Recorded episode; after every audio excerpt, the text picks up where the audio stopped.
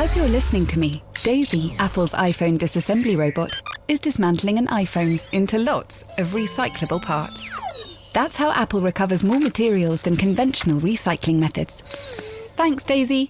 There's more to iPhone.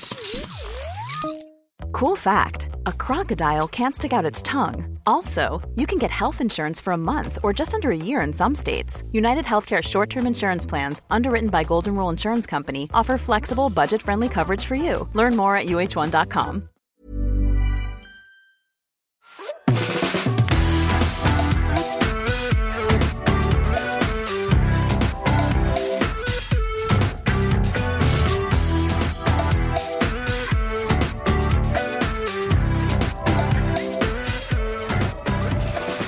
Welcome. Welcome to Wednesday and our Wednesday edition of Off Air. Why are you laughing? I don't know really. Um, actually, I, I know. I do know why I'm laughing. After yesterday's triumph of the football stadium in Bolton, do you remember what it was called? Toughsheet. The Toughsheet Stadium, which is really. I mean, you don't have to be a fully paid up season ticket holder, sixth generation fan of Bolton Wanderers to be slightly upset that they're going to call the stadium Toughsheet. But anyway, that was yesterday. Today, I've been really entertained by an article in the Daily Telegraph um, suggesting conversation tips if you're a bit nervy at your Coronation Street party. Oh, lordy. Yeah. So this is all part of the package that's being sent out to people who are organising the Coronation Big Lunch if they're having one in their street. And um, there are some tips to, quotes, break the ice. Do you want to have a bit of advice on that? So, and this is coming courtesy of the august organ that is the Telegraph. Well, it's part of the Coronation Big Lunch organisers package. Okay. Uh, have you ever met the king? No, I've got the I've got the tips. You don't need to give any. No, I thought you just asked me to No. guess what the tips Would, were. okay, well, you, I suppose you can. Okay, well, that was quite a good guess because one of the first questions is Have you ever met a member of the royal family? Yeah. Who have you met? Uh, Queen. Uh, Queen. Queen? Queen Anne? She's been dead a while. I don't think you have. In our wildest imaginings, that's not going to happen. Uh, Princess Anne. Princess Anne, yeah. Yes, uh, she. I think she may have watched me perform an oboe solo, Jane. Oh, she's lucky. No wonder she always looks so happy. She's got that memory tucked away. she came to open a bit of our school. Did she? Yeah, she did. Okay. Yep. What what year would that be? Oh my goodness, uh, eighty-one, maybe eighty-two. Right. Long time ago. Yeah. Oh, lovely. Have you? Uh, well, funnily enough, I've I've shaken the hand of Princess Anne as well. Yeah, on a sort of line-up at a, a charity event, but she wasn't. I wasn't her favourite guest. I don't think it was something to do with a fallout that the Royals had just had with the BBC, and I was working there at the time. So, I think it was that the a part of the BBC had wrongly broadcast.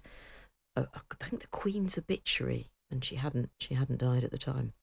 Uh, but quite why Princess Anne chose to chose to blame that on me, I do I do not know. But it was a very cursory handshake. I am Oh, okay. Yeah. Well, maybe she was a long time woman's hour listener and was just was just intimidated to meet you. Yeah, could D- be It is quite funny actually uh, to think that they just in their normal lives and their normal hours when they're not all on show, Mm. uh, you know, they probably are watching the one show, aren't they? And Oh, listening to God Radio Four. Help them if they're watching. Oh, they're the bound to all be fans of the Archers. Oh well, no, but that's I don't count that as Radio Four. Ugh. I don't even count that as fiction, as you know. Ugh. No, it's been heartbreaking the last couple of weeks, so you can shut up. Uh, another question. That's what I come to work for, kids. This level of support, This is for people who are friendship. who are tongue tied at a Coronation Street party. Is she still talking, Eve?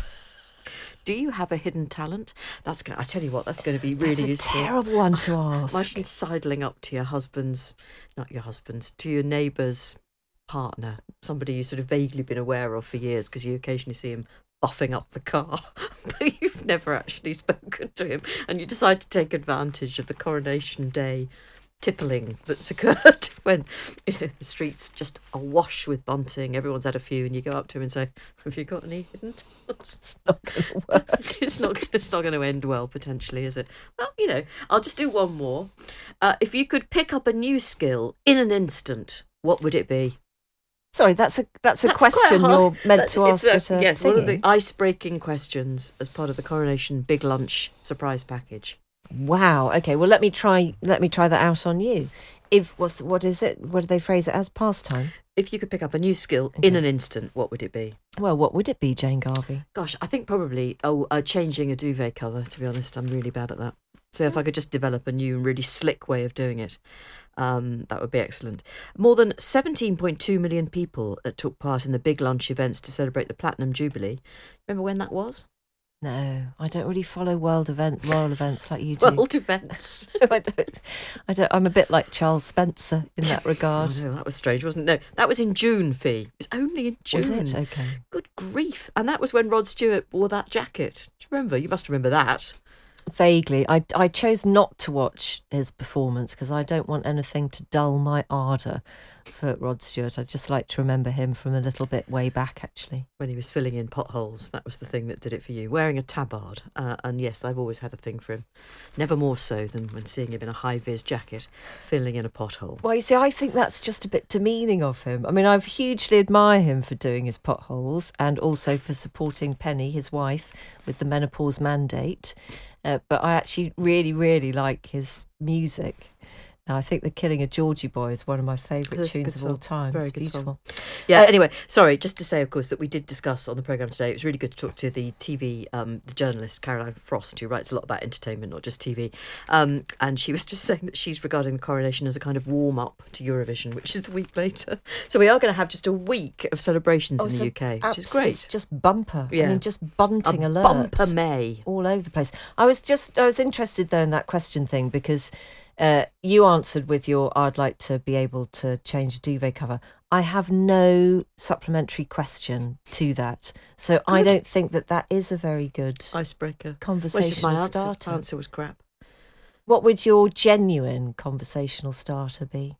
Have you lived in the street long? Well, I was just going to say. Yeah. So we have a big lunch every year. Uh, Oh, regardless of royal events. Yep, we Okay. do it every every summer in July, uh, and it's very it's a lovely day, and uh, nearly everybody in the street does come out. A couple of people go away deliberately, but not many. Uh, and Do some people really do that? yes, they do Oh, because it's not everybody's cup of tea. I think one of the joys of living in a big city for some people is complete anonymity. Yeah. It's not, you know, it's not to be matey matey with all your neighbours. But we ask that question of each other every year. I mean, I've lived in the same street now for 12 years, and I ask the same question of people, you know, which one, which one do you come out of Mm. every year? And it does start something in Yeah. terms of conversation. But I would be really, really stuffed to think of something else to ask you about your duvet changing. All right, well, that's fine. We've finally run out of things to say. It was bound to happen. and today it has happened. We have run out of. And also, I just wanted to mention because we were talking yesterday about religious faith and politicians.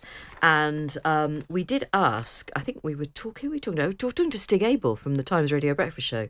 And uh, we couldn't think of a politician who'd said that they weren't a believer.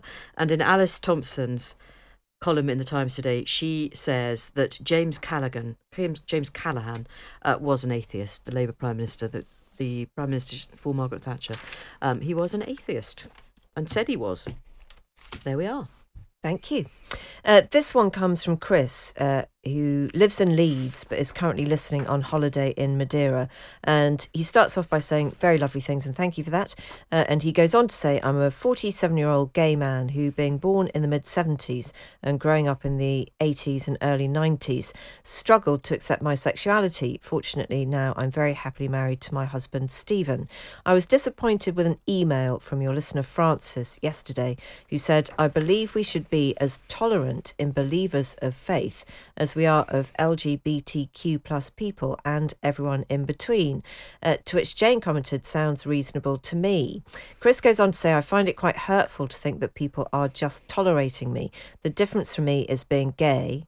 The difference for me is being gay is a fact. It's who I am and who I was born. Now we're in 2023, society has moved on, and I don't think this should just be tolerated, just accepted. People who are believers in faith make a choice in what they believe, and I agree this is something our society unfortunately has to tolerate along with their outdated views. Well, Chris, can I just say that if Jane, when she said that, uh, slightly offended you, she just wouldn't have meant to do that at all. It's the first part of that that she was saying sounds reasonable to me. We haven't conferred on this beforehand or rehearsed it, but. I'm just standing up for Jane because she has to be one of uh, the uh, most tolerant people that I know with a genuine sense of warmth and compassion. So she wouldn't have wished to offend you in any way. No, I really wouldn't, Chris. So if I did, really sorry, because absolutely, if he's absolutely right, would be the last thing I'd Yeah. want to do. So Um, good. Should we do the sister as a sword bearer one? Would Yeah, you like to do well, that? Well, we can, but I just want to thank Louise for the lovely photograph she sent me of her daughter's room uh, when she was visited in Durham during February half term a few years ago.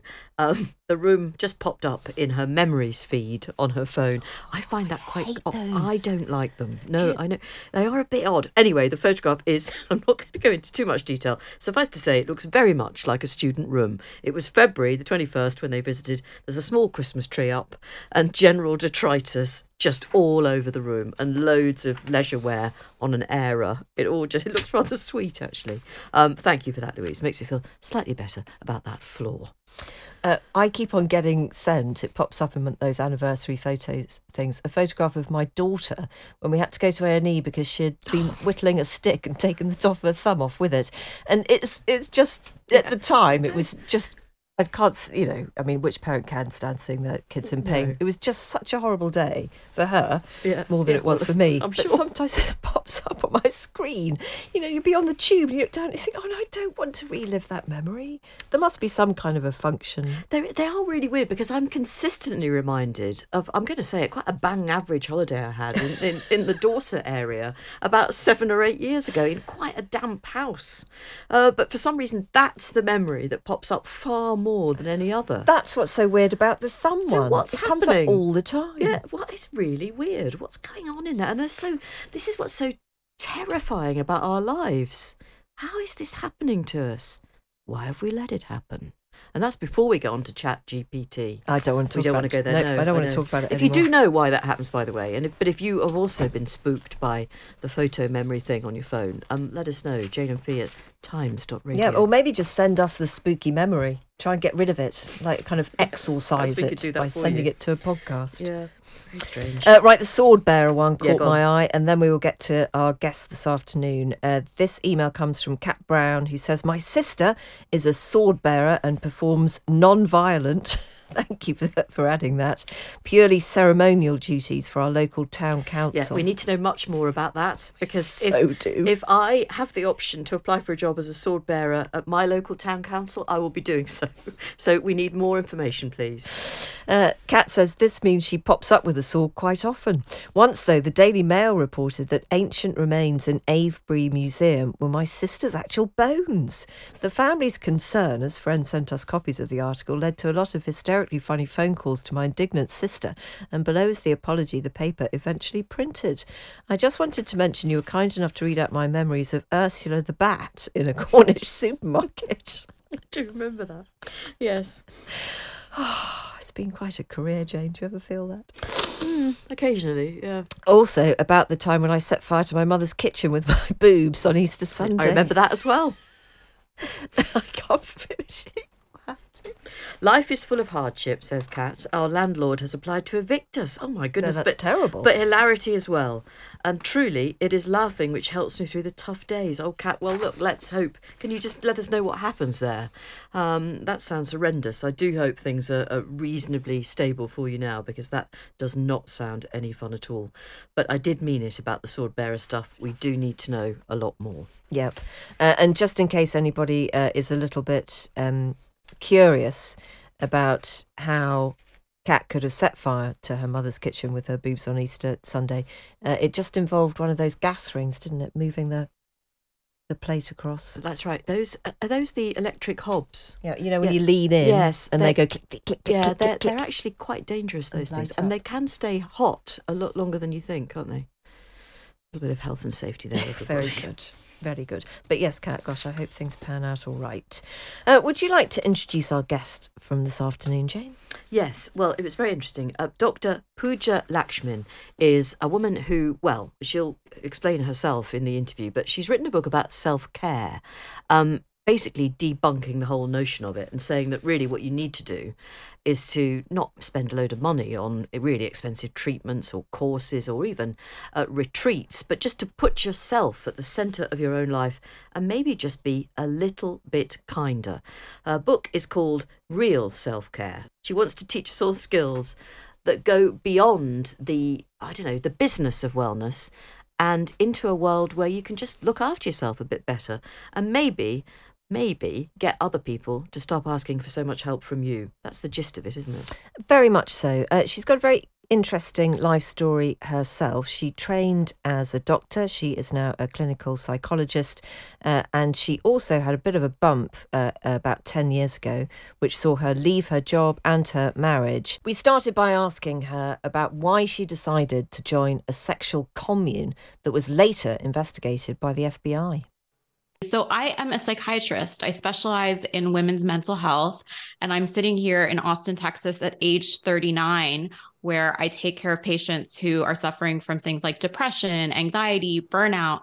But about a decade ago, I was a young trainee in my late 20s and I was completely disillusioned with my own life after I had sort of followed all the rules, um, but also with mainstream medicine. And I found this group, I dove in for two years.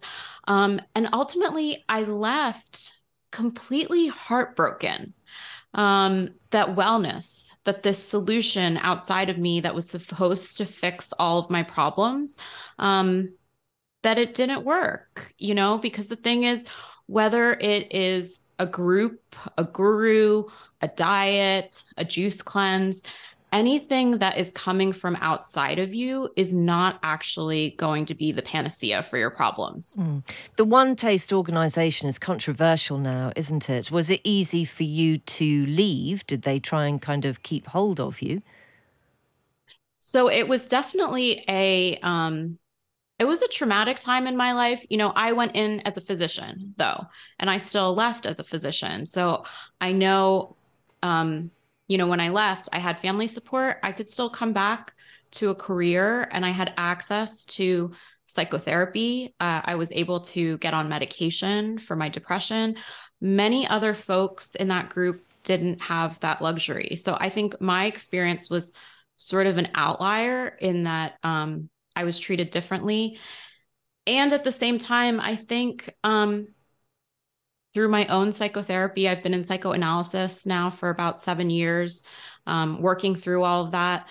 I think the human search for connection, that human search for belonging is universal. And so I I can give myself compassion for that now.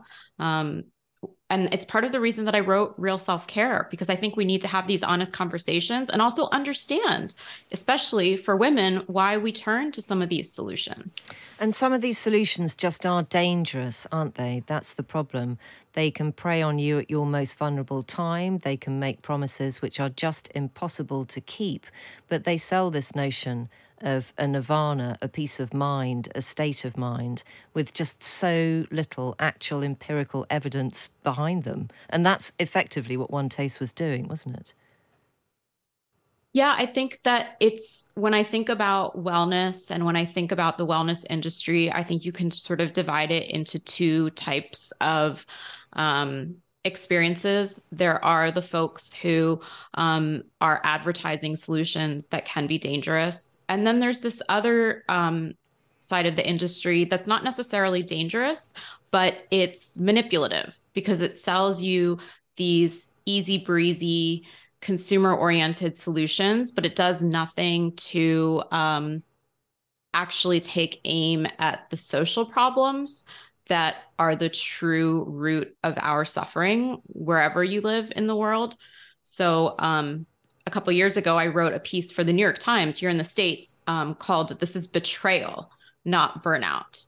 And the whole kind of thesis of that piece was that we're selling these individual solutions to people but exonerating these broken social structures. So you can't meditate your way out of a 40 hour work week with no childcare. Like that's not how wellness works. Mm. So I suppose, uh, Pooja, women's lives have changed so much um, if you're a privileged woman anyway, in the last 50 years or so. So Fi and I are in our 50s. I'm 58. Uh, Fi will be, I think it's 54 on Monday, if I'm not much mistaken. Um, and we have jobs that we enjoy, but we both also still go home and have another job in our individual households. And that's true of almost every woman who works, isn't it? Yes, absolutely. And I'm living that same thing right now. I have an eight month old. While I was writing Real Self Care, I was going through IVF treatments to get pregnant. And um, it's funny because as a perinatal psychiatrist, I've spent almost the past decade taking care of women who are in this double shift and trying to, I hate to use the word balance, let's just say juggle yeah. all of these different jobs. And um, you know, I can say now that I'm living it, um, that it's even harder than I knew it was academically. Yes. Well, that, it's really odd that you. So you were a perinatal psychiatrist before you became a mother. I was. I was. And it's funny with my therapist, my psychoanalyst, we've talked about how it was a safe distance for me to be the doctor taking care of the patients and to sort of see motherhood from a little bit of a um, distance because you know as a, my parents are from india they're they are immigrants the version of I love my mom to death and the version of motherhood that was modeled for me was very much martyrdom, you know? And I was like, I don't want that. I'm not going to be happy. So it took me until I was 38 to decide that um that maybe I could figure out how to do it and still keep part of myself. But as you say, it works so much better if you have resources. You know, we have the money to pay for childcare. I have lots of help. I have a great, very supportive partner and it's still really hard. So, can we talk about some of the tools that you would encourage people to use in order to access proper self care, not what you call faux self care, which is the the jingling chimes and the crystals and the orgasmic yoga or whatever it is. What's the first thing that somebody might think of doing who's listening to this and thinking, yeah, actually, my life's in a bit of a state. I'm I'm not feeling particularly great right now. Yeah, so the first kind of takeaway is that real self-care is an internal decision-making process that is layered through all of the decisions that you make in your life. So it's not just stepping out for 15 minutes and meditating or getting a massage. It's actually threaded through and layered through every single decision that you make in your life. And I think one of the things that's important for listeners to understand is, especially if you're somebody who's feeling burnt out, if you're feeling lost, if you're, you know, like one of my patients, like a mom who kind of essentially lost a decade to having a couple kids and now is waking up and is sort of like, who am I? What, how do I, how do I come back to myself? Something that's comforting me to me is to remember that no one decision is going to bring you back to yourself. The process of real self care is hundreds and hundreds of small decisions over time. Like that's what actually adds up to bring you back to a state of real, authentic mental health right. and well being. Can you just give us an example of a couple of those decisions that you might be able to make right now, this afternoon, UK time? yes, uh, no pressure. So, um, you know, the first is really getting clear on what your boundaries are and looking at your interpersonal relationships uh, and asking yourself, where is guilt controlling me? I think, especially for women, guilt is something that really gets in the way of how we make decisions and how we um, interact in our families, in our workplace, with our friends. So, I like to think of guilt as sort of a broken check engine light on your car. It's like beeping, it's going off, you see it flashing, but it doesn't actually give you any helpful information. You don't need to use guilt as your compass.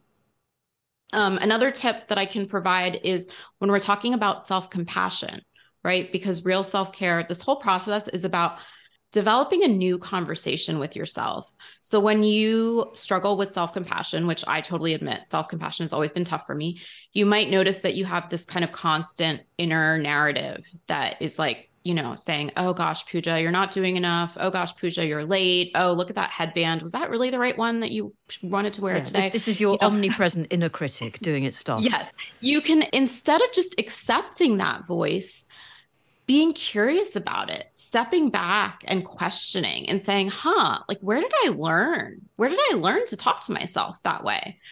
Why do I feel like it's acceptable to speak to myself like that? Um, and inserting a little curiosity there. You can even name your inner critic. So, this is a skill that comes from acceptance and commitment therapy. So, my inner critic, I call her Angelica from the Nickelodeon TV show oh, yeah. Rugrats. I'm not sure if that carries over in the well, UK. I'm sure it probably does, yes. and so, do you actually have a conversation with Angelica in your head? Yes. Yep. You have a conversation in your head and the what that does psychologically is that reminds you that that voice is not actually you.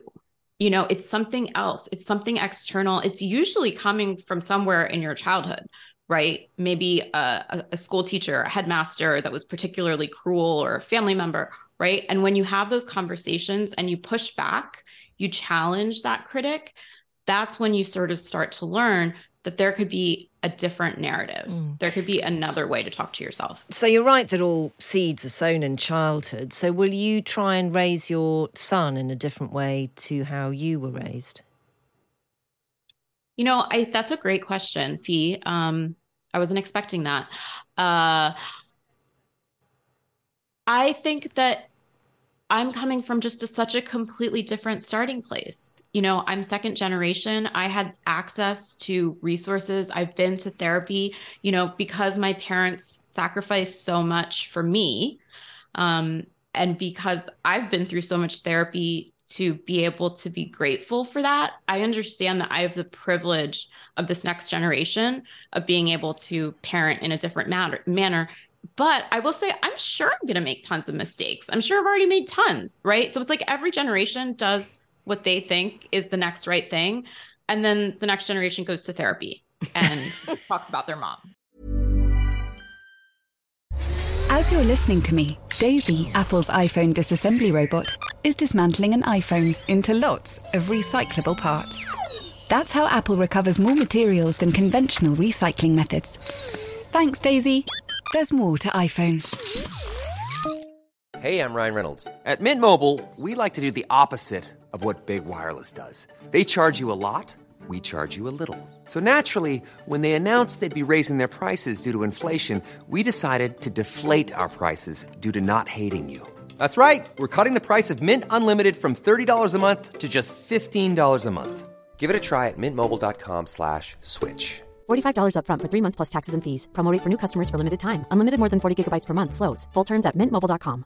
Many of us have those stubborn pounds that seem impossible to lose, no matter how good we eat or how hard we work out. My solution is PlushCare.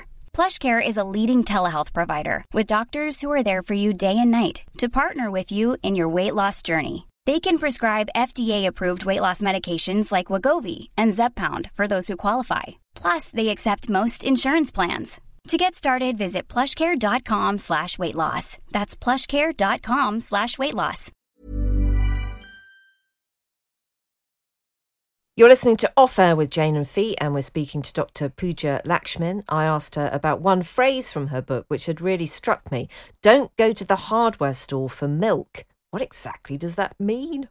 Yes, don't go to the hardware store for milk is a phrase that's used in psychotherapy. And basically, it means that when you're looking for reassurance or when you're looking for validation, make sure that you're not showing up to a friend or a family member who's not capable of giving it to you. So, right, you can't get oranges at the hardware store your sister in law who is terribly anxious and has never sought any type of help for her own anxiety is probably not going to be able to help you feel better about setting boundaries, right? She's going to only be able to engage in a way that is focused on her own anxiety. Okay. I think that is such a brilliant thing to understand, actually. And I wonder whether you think quite a lot of people, both men and women, expect too much of their work environment, of their play environment, of all the other places that we find ourselves in, where we're now expecting to get super support, for people to be super interested in us.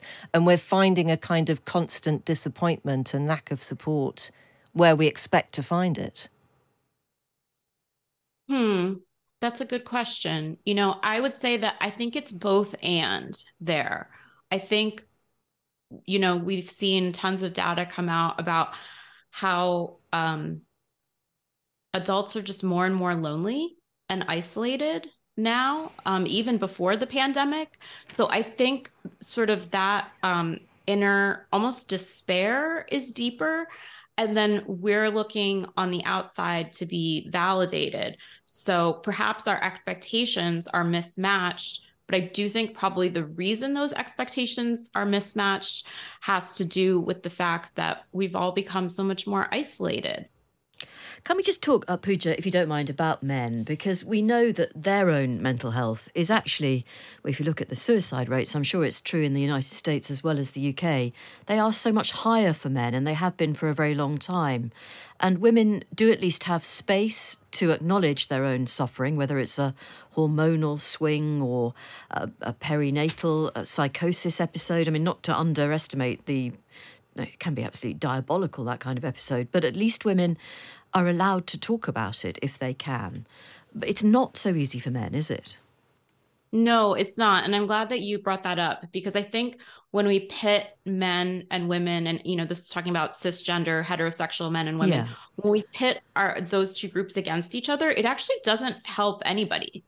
You know, um, because men also need to be able to experience the same um, range of feelings, and men need to be empowered to feel some of those tender feelings. And um, in a world that disempowers women from being able to take full agency of you know whether it's their careers or their professional life or whatever it is and is the same world that disempowers men from being able to um, have the full range of emotions. Mm. So I, I I do think that um, it's actually problematic to sort of pit this as a mm. men versus women thing, and that both across the whole gender spectrum, people are struggling with their mental health. Yeah, except it sometimes seems that um, women are more is asked of women and women ask more of themselves, and that men sometimes, and women perhaps should learn from men, men are rather good at carving out time for themselves and for their own interests. Yeah, well, men are given permission for that. You know, they're validated in that. They um, are taught from a young age that their time and their, um, like, that their leisure, that their discretionary time can be protected. Motherhood parenthood for women, um, even from the very beginning. Just the whole physical nature of pregnancy, the burden, not only physical, but also mental and emotional, falls on the woman right? And that's kind of the starting point there for family life. So, you know, I'm of the um, opinion that a lot of this uh, discrepancy is coming from our environment mm. and our culture and the societal norms that we're born with, um, which I think is good news because that means that we can change it. You know, we can move forward in progress. And actually, there are some great statistics in your book. Uh, one is that a study of new parents in Sweden found that when fathers were given 30 days of flexible paid maternity leave, paternity leave, I suppose, there was a 26% decrease in anti anxiety prescriptions for new mothers. so, how the state holds you is mm. very important isn't it? Can we just add, is there any maternity leave in the States, Pooja, at all? So it's a state by state basis. There is not federally mandated paid parental leave in the United States. Wow, that is incredible, isn't it? One would hope that that gets addressed at some stage, Pooja.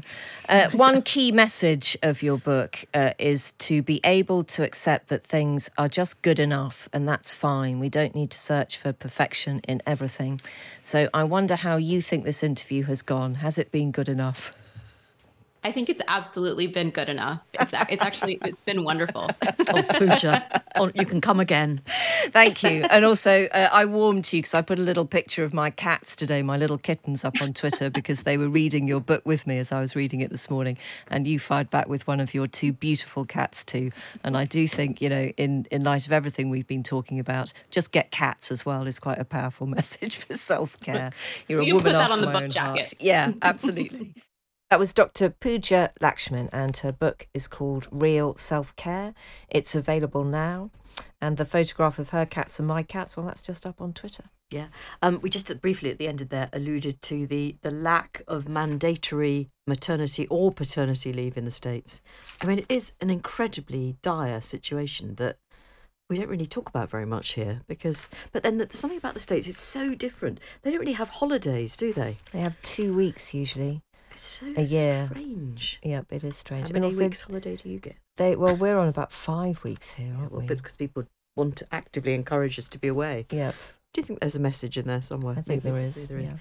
Um, anyway, that was Dr. Pooja Lakshmin. And tomorrow's guest, is we're staying sort of with medical matters, but a very, very different interview tomorrow with a woman called Avril Mansfield. She was the first woman in Britain to be made a professor of surgery. Now, she was a, a vascular surgeon, um, and I think she's going to have some interesting stuff to say tomorrow.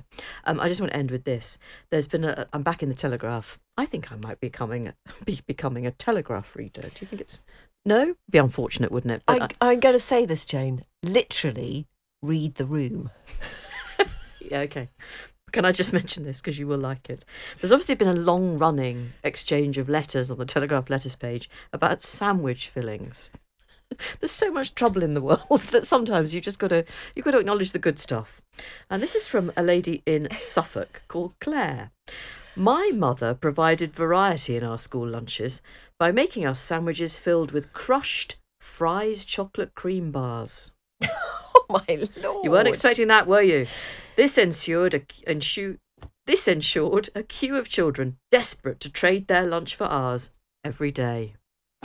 Of course, what with the current shortages, Claire, fat chance of getting a Fry's chocolate cream these days. You'll have to whistle.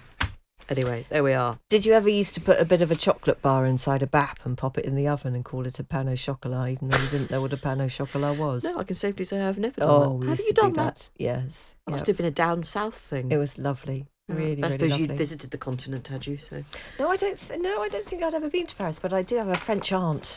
ah, well, there we are. La tante française. La tante. Bonsoir, Michel. Au revoir. So that's it from us at Times Radio. Yes. Times Radio, Jane. That's where we live now. was, I, yes, I'm, I'm going to stop looking at the Telegraph Yep. letters Greetings page. from Times Radio, where you can join us every weekday afternoon, Monday to Thursday, three till five. Just one more conversational icebreaker. uh, where's it from? Where's it from? It's it's reported by that newspaper, but it's provided to anyone who's doing a big lunch. Who's the kindest person you know and why? Oh no, that's a terrible Yeah. question. Okay, well, just a reminder, it's your birthday coming up. So if I were you, I'd play your cards very, very carefully. that's here. how to start mutiny on a street. Have a good evening. Goodbye.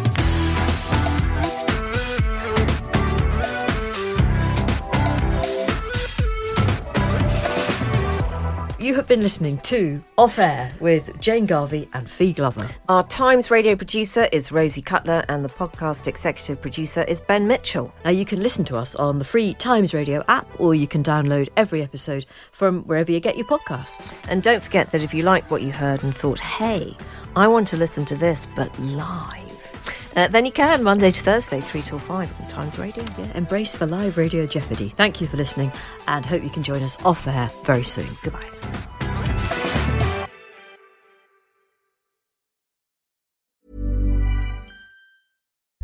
As you're listening to me, Daisy, Apple's iPhone disassembly robot, is dismantling an iPhone into lots of recyclable parts. That's how Apple recovers more materials than conventional recycling methods.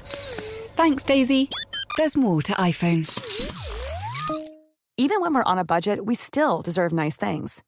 Quince is a place to scoop up stunning high-end goods for 50 to 80% less than similar brands. They have buttery soft cashmere sweaters starting at $50, luxurious Italian leather bags, and so much more. Plus, Quince only works with factories that use safe, ethical, and responsible manufacturing. Get the high-end goods you'll love without the high price tag with Quince. Go to quince.com slash style for free shipping and 365-day returns.